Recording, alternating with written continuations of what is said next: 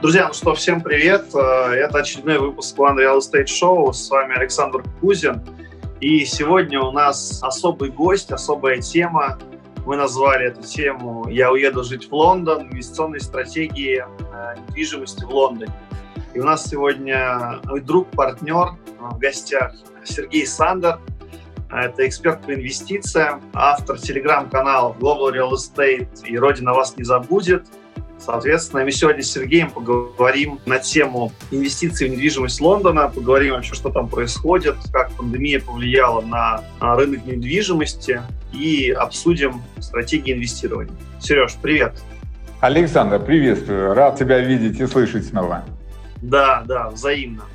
Сереж, давай поговорим, наверное, слушатели и зрители, которые, наверное, там не знают, не знают о тебе или, может быть, недостаточно знают. Вообще, начнем эту тему с того, как ты вообще оказался в Лондоне. Вот я знаю, что ты уже 20 лет живешь за границей, уже об этом нам рассказывал. Как пришла идея вообще заниматься недвижимостью в Лондоне? Может быть, ты вспомнишь какую-то историю, когда вот ты понял, что это то, что действительно приносит хороший доход, что это классная тема, хорошая ниша. Слушай, на самом деле у этой истории очень долгая предыстория. А, дело в том, что моей первой страной, куда я переехал, была Швейцария. И первый свой опыт в недвижимости, в продажах недвижимости я получил именно в Швейцарии. И Швейцария интересна тем, что это крупнейший в мире финансовый центр, и финансовый центр именно для частного капитала. И большинство россиян до сих пор, если мы говорим о очень состоятельных людях, предпочитают держать свои деньги и накопления именно в швейцарских банках. И, конечно же, в Швейцарии можно было познакомиться с невероятным количеством интересных, перспективных людей, которые в дальнейшем стали нашими клиентами. Начало было довольно традиционным. Мы продавали жилую недвижимость для россиян, которые хотели купить себе небольшую квартиру для отдыха в Швейцарии. И, конечно же, второй вопрос, который мы получали после того, как сделка с жильем была закрыта, ну, а какие есть варианты для инвестиций в недвижимость, в коммерческую недвижимость? И, конечно же, вначале я предлагал варианты, коммерческие варианты. Это торговые центры, это офисная недвижимость в Швейцарии, которая могла приносить, скажем, гарантированный доход. Швейцария могла похвастаться стабильностью, могла похвастаться хорошими процентами, долгосрочными договорами.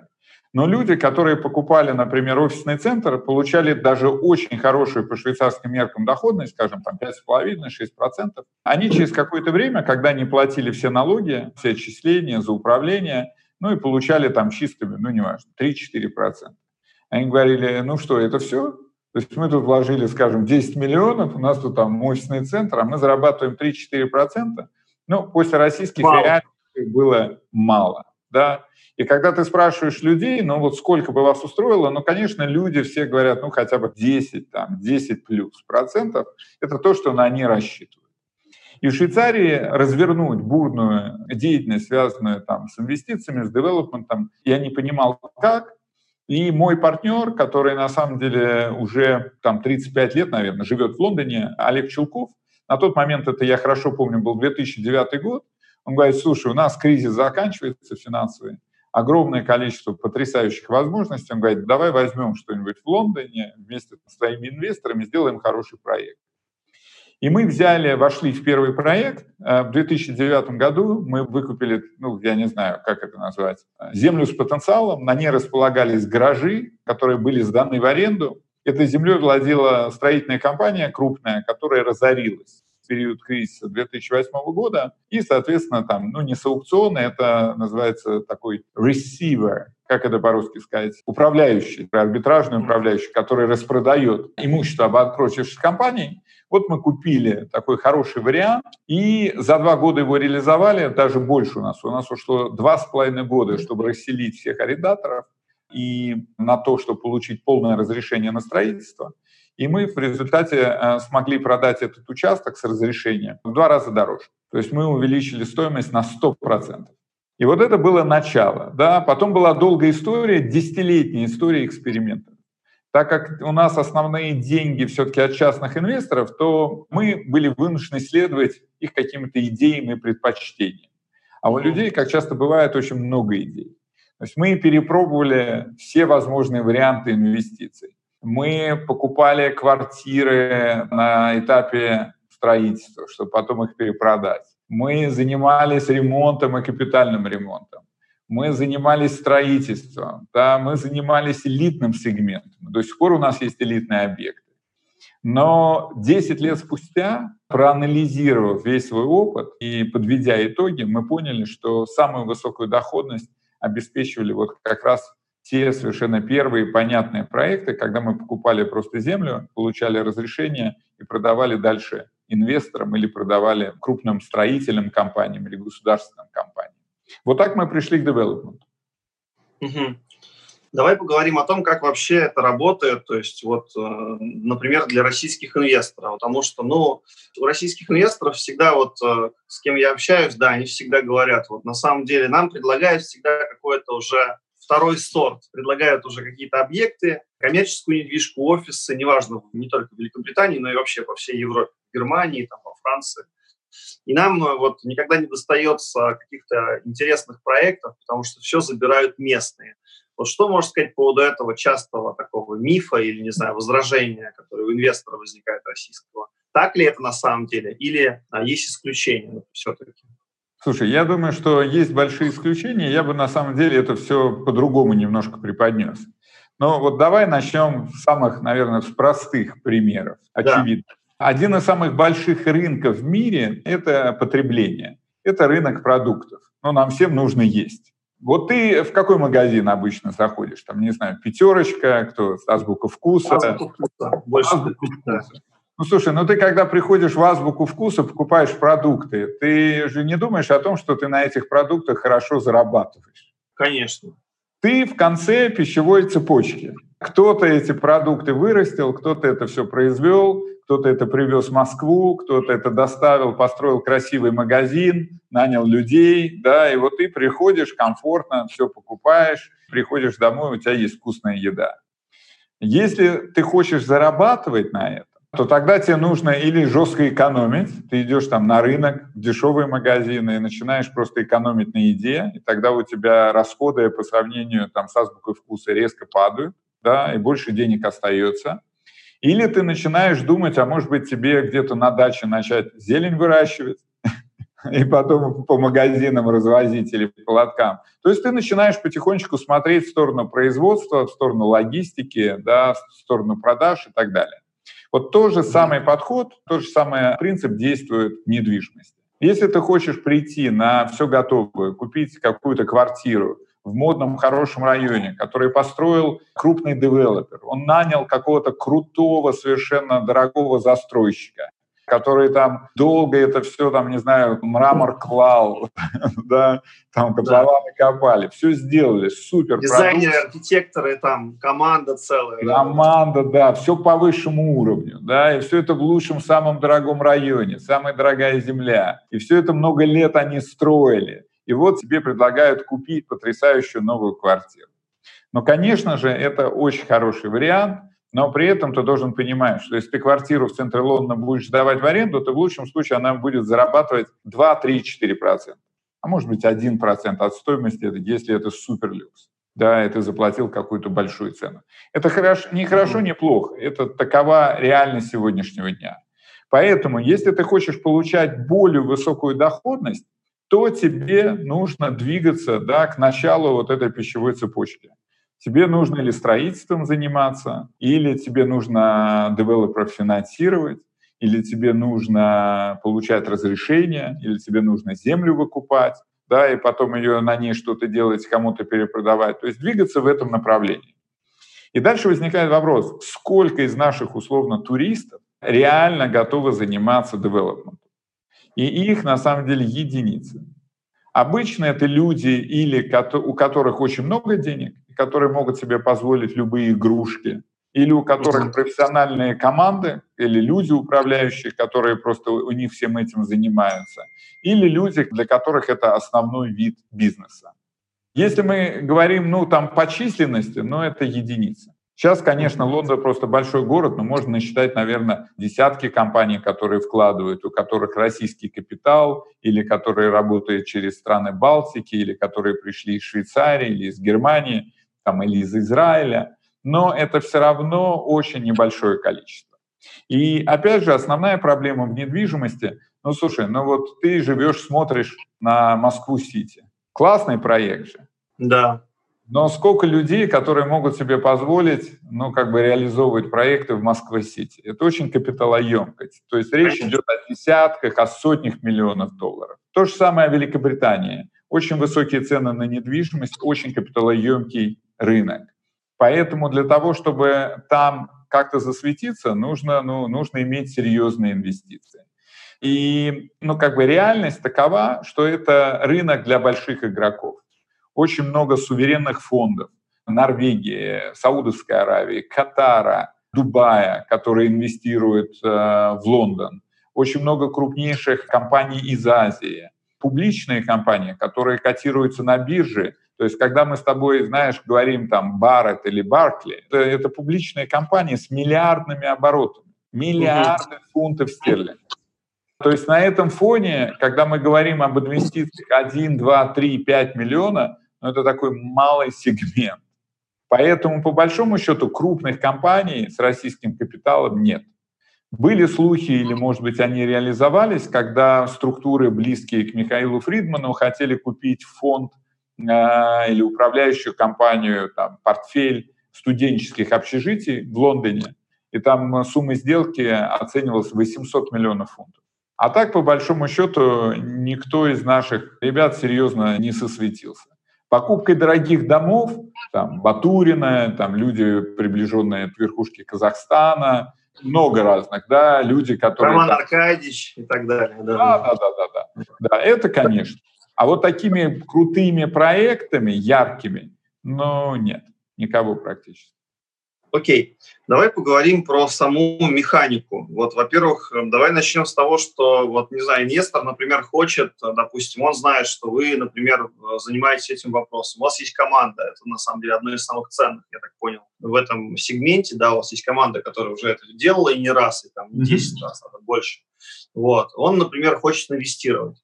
Давай обозначим порог входа и вообще с чего там можно начинать. Вообще разговор, да, на какой срок размещаются деньги, какая средняя окупаемость. Вот, прям по циклу пойдем.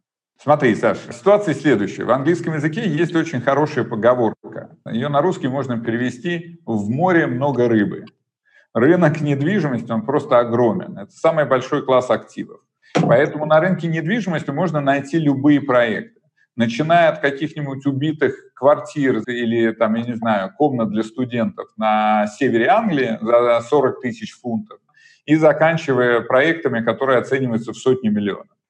Я могу говорить о том, к чему мы пришли за 10 лет экспериментов. Да. И мы пришли к очень-очень простой модели. Мы инвестируем в землю. Да, как говорил Марк Твен, покупайте землю, ее больше не производят. Вот этим мы и занимаемся. Мы покупаем землю под строительство. Дело в том, что на сегодняшний день, мы еще к этому вернемся, есть огромный бум строительства, это огромный спрос на строительство доступного и обычного жилья. И... Да, да, да. Ну, мы еще поговорим об этом. И дальше возникает вопрос. Прежде чем что-то построить, нужно, чтобы было на чем строить. И найти земельный участок, его выкупить у частных владельцев, сделать там, провести все анализы на асбест, очистить, если это индустриальная зона, очистить ее слой от загрязнений, да, вывести все это, утилизировать, вывести металлолом, убрать весь мусор, все подготовить к строительству. Это большая-большая работа. И чем больше организация, тем она неповоротливее, и тем для нее все эти усилия дороже. Поэтому многие крупные компании-инвесторы, они предпочитают, чтобы малые инвесторы все подготовили, все сделали для них и принесли уже им в клювике готовый проект, который они взяли и построили, и к себе там в копилочку положили. Вот мы как раз занимаемся тем, что мы ищем землю с потенциалом для того, чтобы получить разрешение, расчистить и продать ее более крупным или инвесторам, или строительным компаниям, или организациям, которые занимаются расходованием государственных денег, правительственных денег. Почему мы сосредоточились на этом? Дело да. в том, что выкуп земли, получение разрешения и ее подготовка занимает в среднем от одного года до двух-двух с половиной лет максимум. Два с половиной года — это мы говорим о Лондоне, о сложных проектах, поэтому если мы берем все-таки что-то более простое, ну это два года. Оговориться надо. Это фактически такая бюрократическая процедура, бизнес-процесс да. наполненный бюрократическими процедурами, которые вы умеете проходить и уже не раз проходили фактически. Да, да, да, да. Это на самом деле процедура приобретения участка. Она включает проведение юридических экспертиз, плотную работу с адвокатами. Мы работаем сразу с несколькими офисами в Лондоне и за его пределами. Это работа с архитекторами, работа с плановыми консультантами. Это консультанты, которые помогают в получении разрешения на строительство. В средних проектах участвует огромное количество внешних консультантов, начиная там от э, специалистов по энергетике, транспорту, свету и многим-многим другим. И вот наша задача — это, по сути, задача менеджера, организатора, да, все это организовать за разумные деньги и в понятные сроки, и, соответственно, получить готовый результат. Это участок с разрешением на строительство. И дальше мы занимаемся его продажей, но продажа работает немножко по другой схеме, потому что мы продаем же не конечному пользователю. Наши покупатели — это инвесторы, это фонды, это крупные компании, и они подходят к покупке проще, быстрее. То есть если там, проект подходит под их параметры, они его просто покупают. Я всегда рассказываю пример, самый яркий в моей жизни, когда мы продавали проект в Лондоне шведскому фонду, Хотя эта информация открытая, я могу сказать, фонд Акелиус. И мы попросили подтвердить их наличие средств. Нам прислали выписку со счета. Она была в шведских кронах. Я с калькулятором ее сидел, переводил. 700 миллионов долларов. Ликвидность по счетам. Вот опять я этот свой пример. Крупные компании покупают легко, быстро, четко, слаженно. Это отличается от продажи, знаешь, жилой недвижимости на Ну да, да, конкретному физическому лицу, например, да, да, да. Да, когда все долго и сложно. И вот в этом и заключается бизнес. И как раз наша доходность по этим проектам, мы смотрим на проекты, на которых мы можем заработать как минимум не 50% не годовых, а где мы можем стоимость объекта увеличить на 50%. Обычно ну, то есть фактически там 25, например, 20-25 годовых, да, это, я так понимаю, считаются средние цифры, которые адекватные. Не совсем. Если вычесть все расходы, то получается примерно где-то 15 годов. 15. 15. Да, ну, да, если, 20, конечно, мы поверит. запланировали два года, а проект занял один, ну, конечно, доходность будет и 25%, да, и 30%. Вот. Дальше все зависит, как это оформляется, какие налоги платятся, не платятся, да, и сколько человек уже чистыми забирает. Хорошо. А тут следующий вопрос. А если говорить, например, конкретно про вас, ты говоришь про землю, да, про участки. От каких цифр идет речь? То есть мы говорим, что в среднем это там от миллиона фунтов и выше, или у вас были проекты, где инвестор мог вложить 500-700 тысяч фунтов, может быть? Смотри, или я отталкиваюсь от того, что есть на сегодняшний день. Да, у нас последний довольно большой. Вот из того, что мы сейчас покупали, покупаем, продавали и так далее. Участок в Лондоне под строительство дома на месте старых гаражей, трехэтажный дом с шестью квартирами. Стоимость участка 1,3 миллиона фунтов с полным разрешением на строительство. Угу. Участок с разрешением уже на строительство под строительство пятиэтажного дома плюс цоколь 21 квартира. Стоимость участка 4,7 миллиона. Если мы выходим за пределами Лондона, вот мы сейчас зашли в городок Стоук, это столица производства керамики, такой индустриальный город, довольно невзрачный, но население 260 тысяч, это как Женева по размеру. Мы взяли проект гектар земли под жилую застройку, первоначальная цена была 1,9 миллиона. В этом же городе маленький проект на месте бывшего кинотеатра в центре города, вот мы сейчас его зарезервировали, как раз подбираем инвестора. Стоимость участка со всеми расходами миллион триста семьдесят тысяч фунтов. Это mm-hmm. участок, на котором будет семиэтажный дом, 700 квадратных метров коммерческих площадей, подземная парковка, две с половиной тысячи метров жилья и, соответственно, еще там 900 метров общих площадей. Под 5 тысяч квадратных метров. Рядом же есть участок где-то чуть больше половины гектара, 6 тысяч квадратных метров. Он стоит 850 тысяч плюс расходы. Следующие проекты на подходе. Бирмингем, второй по величине город Великобритании, активно развивается, рост населения. Планируется запуск скоростной железной дороги, чтобы из Лондона можно было за 45 минут доехать. Город с потрясающими возможностями, да. Центр города, хороший район, где живут индусы, индийский район. Центральная улица, гектар участок под жилье, под застройку, примерно 3,5 миллиона. Рядом находится курортный город, лучший участок, но это прям как маховая. Центр города, гектар, ну, примерно 3 миллиона. То а, есть скажи, пожалуйста. 1, 2, 3 миллиона можно рассматривать потрясающие проекты. Что нужно понимать инвестору? Что если он хочет войти с меньшей суммой, юридически очень легко объединить любое количество людей в пул инвесторов. Клубная сделка, да, там да. 2-3 инвестора спокойно могут заходить. Абсолютно. Вопрос в том, что нам из Англии сложнее координировать российских инвесторов, поэтому если люди самоорганизуются или как-то договорятся на месте, то оформить это юридически очень просто.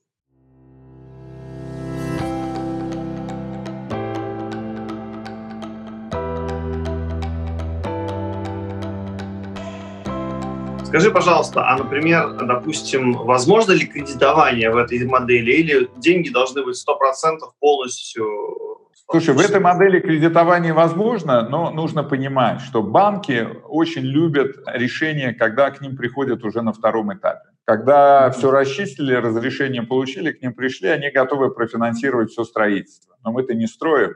То есть как Тогда... раз это вот тем, кто крупным фондом, которые вас уже покупают, то есть они кредитуют, а вас ну, фактически нет, потому что вы как раз берете на себя определенные риски и задачи именно подготовить этот участок к постройке, да. например, дома. Угу. Банки Хорошо. готовы кредитовать землю, но просто нужно понимать, что они кредитуют по плохой оценке.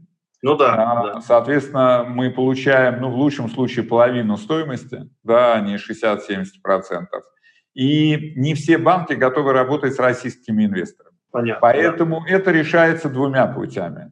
Или россияне, у которых белая исключительная история, которые могут подтвердить, что у них есть не только деньги, но и источник доходов, чтобы платить условно проценты, могут побороться за банковский кредит. И ну, 90%, что мы, конечно же, с помощью брокеров кредитных, мы найдем банк, который будет готов финансировать. Но для россиян могут проценты просто быть выше, чем это обычно. И второй вариант, как это делается, когда участок оформляется на британскую компанию, например, на номинальных британских директоров, а, соответственно, банк с удовольствием кредитует местных владельцев, а сам инвестор предоставляет займ, соответственно, обеспеченный залогом, но, по сути, сам в компании не фигурирует. Вот сейчас все больше и больше таких сделок, когда люди просто не хотят всех этих сложностей, не хотят регистрировать э, участие в иностранных компаниях в России, так называемые КИКи, контролируемые да. иностранные компании, и просто многие сделки оформляются через займ. Да, это делается быстрее и проще. Хорошо. Вообще, если говорить про эту модель, э, например, вот у нас есть компания, группа компании «Основа», Александр Ручьев, который да. был владельцем Мортона, такой известный девелопер, и он один из первых пошел в Европу. То есть они сейчас построили дом в Чехии, построили дом в Испании, строят несколько домов в Германии. Ровно, ну, по похожей модели, только, соответственно, в полном цикле. То есть они берут участок, разрабатывают его, потом сами же, ну, либо им строят какой-то застройщик, либо они там своими силами это делают. И как бы активно развивают направление.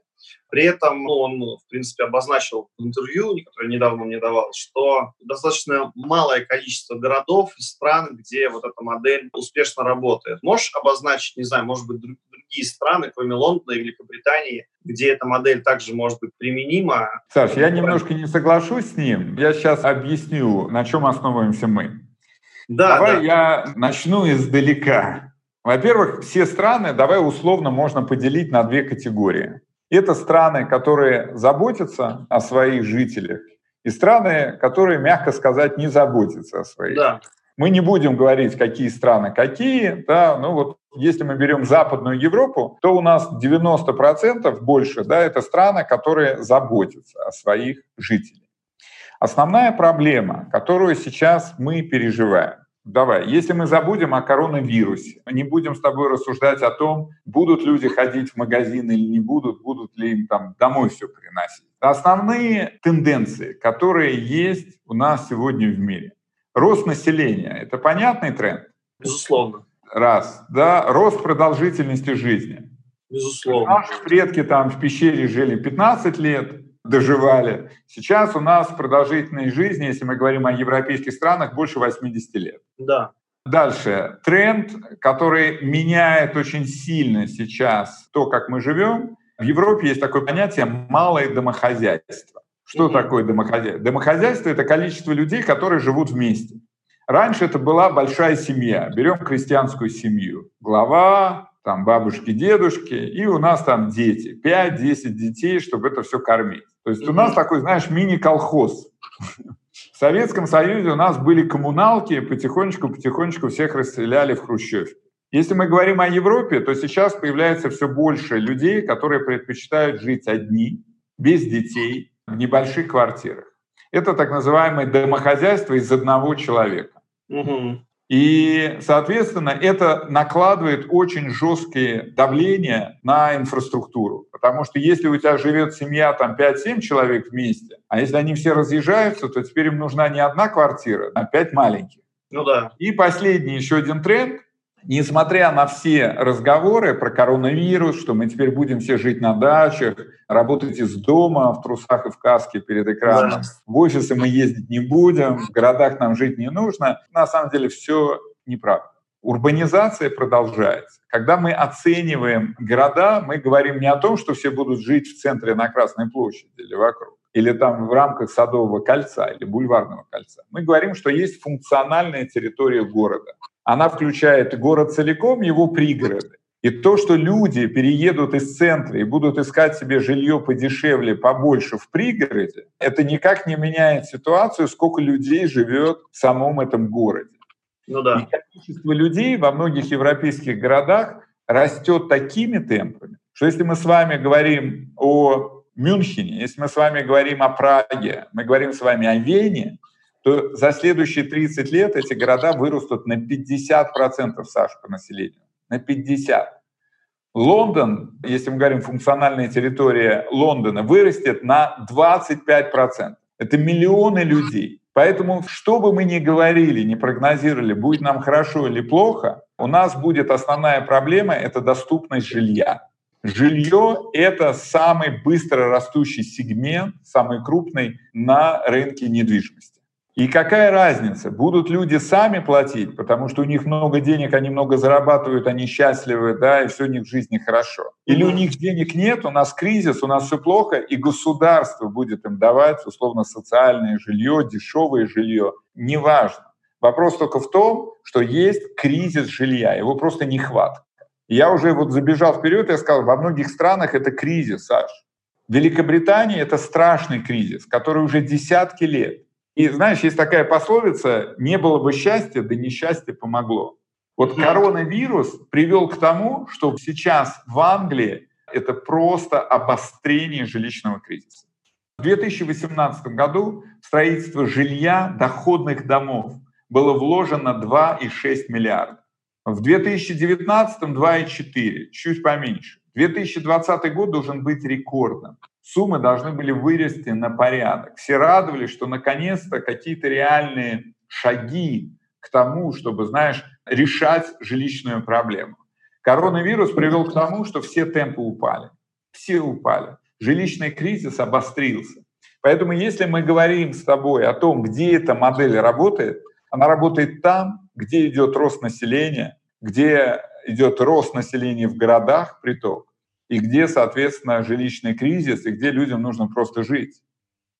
Чем этот кризис, ну, условно, жестче, чем больше выделяет денег правительство, тем больше потребность вот в таких небольших мобильных компаниях, которые могут быстро выкупать участки, приводить их в порядок и дальше их уже там на них строить или продавать кому-то. Просто теперь я прихожу ко второй части нашей инвестиционной модели, которую очень важно понимать.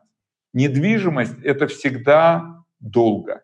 Ты сколько квартиру в Москве себе искал? Я быстро, на самом деле, но в основном люди долго ищут, конечно. А если ты бы себе квартиру, ну ты нашел бы проект своей мечты, Саш, вот ты два года ждал бы, пока он построится. Потом бы ты делал ремонт еще год. Да. То есть с момента, пока ты там, я не знаю, задумался об этом квартире, и ты заехал и получаешь наслаждение, ушло бы 3-4 года. Более того, я тебе скажу, что я бы за это время, не факт, что это была уже квартира моей мечты, скорее всего, были бы проекты получше, поинтереснее, по лучше да. показам. Часто ты бы уже ее продавал, да, и пока ты выходил, пока ты новый, это нескончаемый процесс. Вот, к сожалению, Саш, строительство – это очень долгий процесс.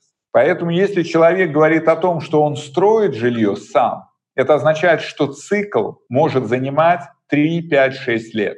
Поиск проекта, получение разрешения, строительство, ввод в эксплуатацию, продажа квартир, управление. Ну хорошо, с половиной года чуть что-то пошло не так, а очень часто всегда идут, ну как бы задержки в недвижимости. Легко. 4-5 лет легко, Саш. Сколько людей готовы ждать 5 лет своих денег? Я думаю, что мало кто готов. Слушай, но недвижимость это же не банк, где ты положил, и тебе каждый месяц, знаешь, проценты начисляют, тебе на карточку капают. В проект вошел, в проект вышел. Вот ты пока не вышел из проекта, ты прибыль не фиксируешь. И вот это как раз, по сути, когда нас спрашивают, почему вы торгуете землей, почему вы сами не строите. Я говорю, да. Саша, мы все, что хочешь, можем. Мы и построить можем, и сами жить там можем, и сдавать в аренду можем. Все, что хочешь, можем. Но это просто столько лет занимает, что ты когда посмотришь, ты поймешь, что проще купить землю, получить разрешение продать. Цикл год, полтора-два. Угу. А цикл development от двух с половиной трех лет до пяти-шести.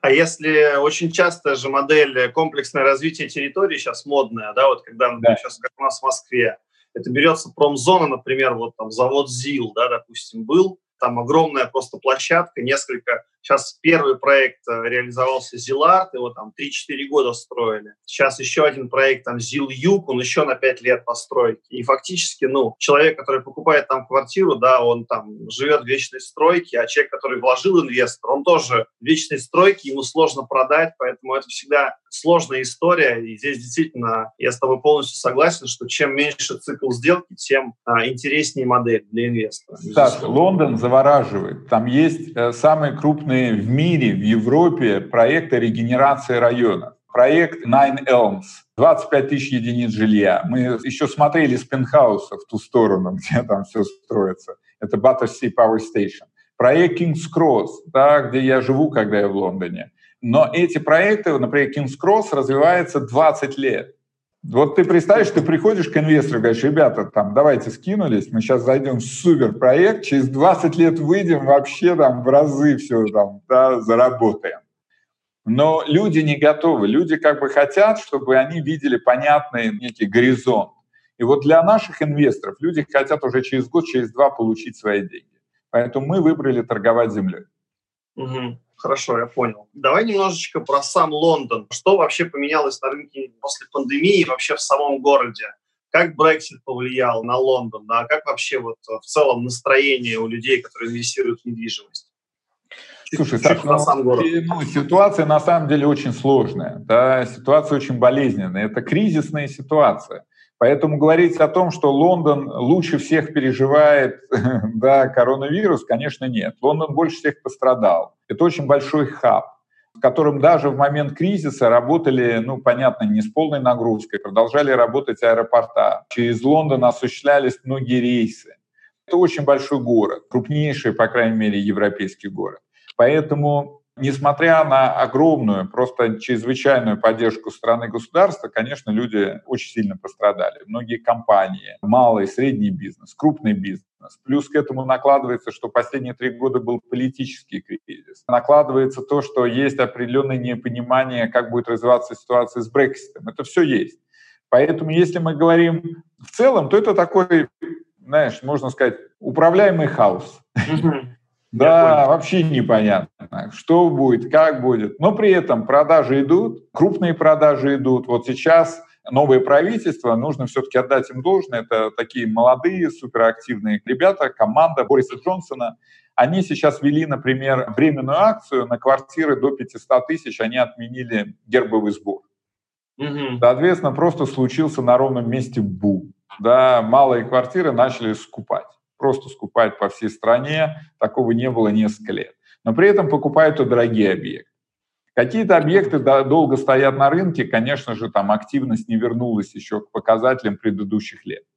Поэтому на самом деле ситуация непростая, все довольно непросто, но для нас, для рынка жилья, для рынка, то, что называется строй для сдачи в аренду доходных домов, это потрясающее время. Государство сейчас запустило радикальную реформу системы выдачи разрешений. Борис Джонсон декларирует, что таких изменений не было со времен Второй мировой войны. То есть это будет вести к тому, что как бы цикл, возможно, будет уменьшаться, вот этот бюрократический бизнес-процесс. Угу. Да. Они просто вещи невероятные разрешают сейчас. Сейчас для некоторых типов жилья можно там практически с минимальными усилиями получить возможность надстроить один-два этажа. Или старое коммерческое здание без разрешения перевести в жилое. То есть для девелоперов это открывает просто космические возможности. Поэтому нужно понимать, что когда вы приходите в азбуку вкуса и хотите заработать на покупке продуктов или покупаете квартиру на вторичном, на первичном рынке, это игра, это гэмблинг. Это пытаться, там, я не знаю, на мелководье ловить большую рыбу. Но если вы готовы просто разобраться немножко в тенденциях и идти на глубоководье, то, конечно, слушай, рыбалка точно будет удачной. Проектов много, очень хороший момент для инвестиций. Супер. Еще пару вопросов.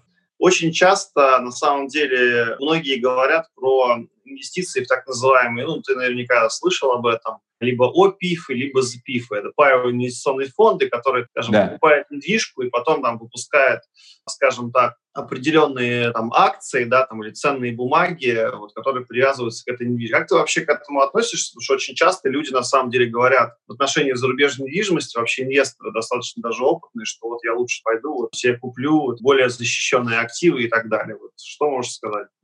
Как ты к этому относишься? Я на сегодняшний день сам активно призываю людей которые говорят о том, что я лучше куплю недвижимость, буду ее сдавать в аренду, получать 3-4%, я просто их предостерегаю не делать этой ошибки, потому что можно спокойно вложить деньги в фонд, который кредитует крупные строительные компании, кредитует большие проекты, и сегодня да. фонды зарабатывают на самом деле, если мы возьмем Германию, Великобританию, то речь идет от 5-6 до 8-9, даже 10 процентов некоторых. 10 очень редко. Мне кажется, вот средняя цифра 6-7, это, мне кажется, уже неплохо. Но вот. есть показатели последних вот лет, 19 год, 8-9 процентов. Угу. Это тоже ну есть, ну, да. это крупные фонды. 10 это уже, ты правильно говоришь, это натяжка. До 10. Поэтому, если задача зарабатывать до 10%, не нужно вообще вкладывать в недвижимость. Можно спокойно вложиться в фонды и получать соответственно, фиксированный процент. Притом фонды дают все-таки очень большую, серьезную надстройку, которая именно защищает интересы инвестора. Ну, по сути, уменьшает риски, да, в первую да. очередь. Да. В нашем случае мы ориентируемся все-таки 10-15, 15% в среднем. И это, конечно же, возможно только в девелопменте, когда мы работаем непосредственно с объектами недвижимости. Мы выбрали какой-то, знаешь, серединный путь, что когда мы покупаем участок, то мы полностью 100% владеем, у нас на самом деле риски отсутствуют. Риск только один. Получим и не получим разрешение, но он очень относительный, потому что, вот, например, некоторые наши проекты, мы уже имеем по ним позитивный и положительный ответ муниципалитета, что они mm-hmm. готовы предоставить разрешение. И второй момент, за какую цену мы их продадим. Но по некоторым нашим проектам мы готовы даже давать гарантии от наших компаний, даже свои личные, что ну, как минимум 10% мы точно заработаем. По сути, это различает подходы. До 10% доходность и до, по сути, там, выше 10%. Если человек хочет ничем не делать, сидя дома, вообще там даже не задумываться, что происходит, и там свои 6, 7, 8% иметь, то тогда, конечно, это вклады в фонды или какие-то виды кредитов под залог недвижимости. Если mm-hmm. человеку интересно, что он полностью обеспечивает, ну, у него есть секьюритизация прямая, что он получает или объект недвижимости, или в залоге полностью этот объект, и плюс зарабатывает больше 10%, ну, тогда это вот одна из моделей development. Хорошо, хорошо, супер. Очень часто, на самом деле, звучит, э, я знаю, что ты любишь эту тему, давай тоже на эту тему пару минут поговорим. Многие зазывают, ну не так зазывают, мы видим рекламу да, многих компаний, которые тут в Москве находятся и которые в Европе работают, вот в Великобритании бум строительства студенческих апартаментов и домов престарелых, как бы такие два сегмента. И предлагают чуть ли не там инвестору там, заходить со 100 тысяч фунтов, можно уже заходить, там доходность типа 10, 12, 15 процентов, ну сравнимая, да. Как ты к этому относишься и вообще стоит ли об этом думать, если, например, нет миллиона, а есть 100 тысяч всего? Давай так. Все-таки мы пытаемся всегда, знаешь, сохранить некую дипломатичность плохо нельзя других говорить, что происходит. Но вот недавно была на самом деле хорошая статья Георгия Качмазова из Транио, которая касалась Германии, которая говорит, ребята, ау, очнитесь, Германия, 10% вам предлагают, вы чего? Да, крупные фонды там сдают в аренду, получают там в лучшем случае 3-3,5% вам пообещали 10, да, это 100% развод. Это означает, кто-то просто заложил эту гарантированную доходность в стоимость квадратного метра, которую вам да. продали, теперь вы замучаетесь ее когда-либо да, возвращать. Если мы говорим в целом о Великобритании, понимаешь, у Великобритании есть теневая сторона, это тихий ужас. Дело в том, что я не знаю другой страны, где перекидали бы больше инвесторов, чем в той же Великобритании. При том со всего... Даже больше, чем в Германии, да? Хотя в Германии очень много маклеров, таких, которые вот любят как раз заниматься такими вещами. Мне кажется, в Великобритании перекидали больше на всех этих э, общежитиях, складах и так далее. Во-первых, нужно понимать, что человек, который входит суммой 100 тысяч, а очень часто порог вход 40-50 тысяч, для него просто невозможны инструменты анализа оценки проекта. Невозможно. Дело в том, что он не может нанять адвокатов, которые проведут полностью комплексную оценку проекта или там каких-то независимых оценщиков. Потому что у него стоимость расходов будет там 20, 25, 30 тысяч, чтобы проанализировать проект а он всего лишь там входит 40, там, 100 тысяч. В лучшем случае он платит там 500 тысяч фунтов адвокату, который ему просто бумажки оформляет, там, право собственности или долгосрочная аренда. У людей нет возможности реально проверить, сделать экспертизу объекта. Поэтому они полагаются только на рекламу. Они, конечно, что-то смотрят, что-то делают, реально проверить ничего не могут. Поэтому мы не понимаем, что они покупают. В большинстве случаев, когда они покупают, например, комнатки там, в домах престарелых или в общежитиях, речь идет о долгосрочной аренде только на вот эту комнату. Они не имеют ни права собственности, они не имеют никакого отношения к самому объекту, они полностью зависят от управляющей компании. Mm-hmm. Поэтому если управляющая компания завтра поменяется или там обанкротится, и срок обещанной доходности истечет, то гарантии, что эта доходность сохранится, она, ее практически нет. У нас есть десятки случаев, когда компания просто банкротилась или исчезала, или просто истекал срок, там 3-5 лет, приходила новая компания и говорила, теперь не 10%, а теперь 3%. И еще и не платили с какими-то задержками. Вам говорят, что-то не нравится, ну идите сами сдавайте. Второй вопрос.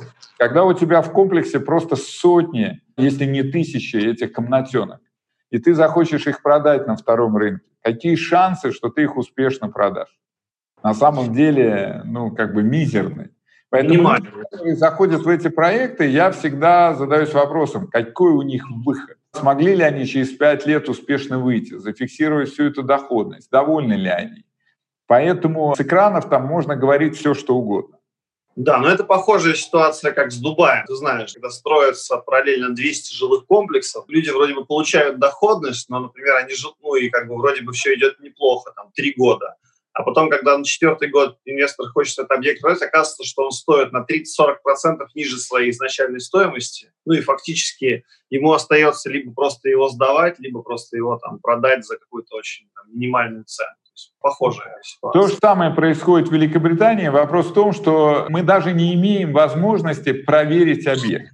Саш, ну я вот приведу к тебе пример. Мы, когда инвесторам высылаем расчет доходности проектов, я могу там тебе прислать примеры. Да? Первый вопрос, когда люди меня спрашивают, спрашивают, почему так дорого? Почему там стоимость архитектора стоит там 30, 50 там работу, да, 60 тысяч, 20 тысяч? Почему стоимость услуг адвокатов, там базовая работа стоит 10 тысяч? А если там проверки, там 20 тысяч фунтов? Ну, потому что действительно в Англии все это дорого и столько стоит. И если ты посчитаешь, что мы тратим на проект, на его реализацию там десятки тысяч, то есть там сумма 50 тысяч на первые проверки, предварительную работу, на разрешение, да это самый минимум. И когда поэтому нам говорят, что вы думаете о каком-то проекте там студенческих общежитий, да ничего мы не думаем, Саш, у нас нету ни времени, ни денег, чтобы его проанализировать. А если мы его проанализируем, всегда в любом проекте мы найдем какие-то интересные особенности. Интересные особенности. Вот, поэтому люди с закрытыми глазами туда бросаются, потому что у них просто нет денег для того, чтобы выкупить проект целиком. И вот здесь ты правильно поднял вопрос, что если у человека 100 тысяч, заходить в проект с доходностью 10%, где у него есть риски эти деньги потерять на 50%, на 30%, но я считаю очень высокие. Проще со 100 тысячами войти в какой-то фонд, который занимается кредитованием под залог недвижимости и зарабатывать свои 7-8% ничем не рискуя. Да, да, согласен, согласен. Сереж, мне кажется, хорошо проработали этот вопрос. Спасибо тебе. Может быть, давай пару советов инвесторам, которые вот только начинают свой путь, не знаю, там, на рынке зарубежной недвижимости, которые обратили свое внимание на Лондон. Два-три совета, а с чего начать, в принципе, с изучения рынка, с изучения каких-то материалов с консультацией, к кому идти, а из чего начинать, чтобы начать разбираться в этом вопросе? Саш, на самом деле ситуация очень сильно поменялась. Я объясню почему. Потому что еще раньше, ну, когда мы говорим о сложных вещах, там анализ фондов, анализ девелоперских проектов, ну, понимаешь, если раньше людям говорили, ну, там, с квартирами все понятно, вы посидите, рынок проанализируете, сайты поизучаете, там, документы запросите. Чем крупнее объекты, чем они сложнее, ну, обычный человек из России на английском языке сам провести экспертизу, но ну, он не сможет. Второй да. момент, что раньше было развито э, направление такого туризма, связанного с недвижимостью. Люди выезжали, смотрели недвижимость, да, изучали, им было все интересно. Сейчас, на самом деле, многие страны закрыты для свободного передвижения. И на самом деле в мире инвестиций никто даже не ездит. Поэтому начинать нужно с чего? Во-первых, определить свои основные потребности. То есть мы хотим зарабатывать до 10% или больше 10%. Угу. Это сразу определит направление, в котором мы будем двигаться. То есть мы или будем подбирать фонды, или мы будем подбирать объекты для инвестирования. И во-вторых, если мы говорим о россиянах, россияне на самом деле живут в очень благоприятных условиях с точки зрения, что сервис и услуги в Москве на высочайшем уровне. Ты, не выходя из Москвы-Сити, можешь совершить любую сделку. У да. тебя доступ к лучшим юристам, да, с мировым опытом, с хорошей практикой, которые могут сопроводить любую сделку, прям, чтобы ты не выходил даже из дома. Поэтому, как только мы определили, во что мы инвестируем, мы можем сразу подобрать хороших юристов в России, которые помогут все это сопроводить под ключ. И останется только выбрать, условно, провайдера. Это может быть мы, это может быть наши коллеги в Германии, в той же Великобритании. Но на самом деле на этом уровне все друг друга прекрасно знают, все понимают, кто какую инвестиционную стратегию придерживается. Очень легко давать рекомендации и, соответственно, подбирать подходящий вариант. Просто ты покупаешь себе квартиру, у тебя каких-то там миллион да, требований. Но чем больше ты сужаешь свои потребности, то приходя к профессионалу, например, к тебе по Москве, окажется, что там у тебя подходящих вариантов, ну, 2-3. Ну, так же и здесь, понимаешь, определили э, сумму, определили ожидаемую доходность, выбрали там страну, Англия или Германия, и по большому счету у тебя вот уже все понятно. Два-три варианта, из которых ты там сказал, окей, мне вот это более интересно, я вот сюда, пожалуйста. И дальше все основное время уходит просто на оформление. Окей, принято. Ну, в принципе, понятно. Я думаю, что те слушатели, кто нас слушал, услышал для себя определенные месседжи. Самый хороший месседж, в котором, может быть, ты поможешь. Основная проблема, что чем больше у людей денег, тем более квалифицированных специалистов они могут позволить себе нанять, и тем Конечно. меньше проблем.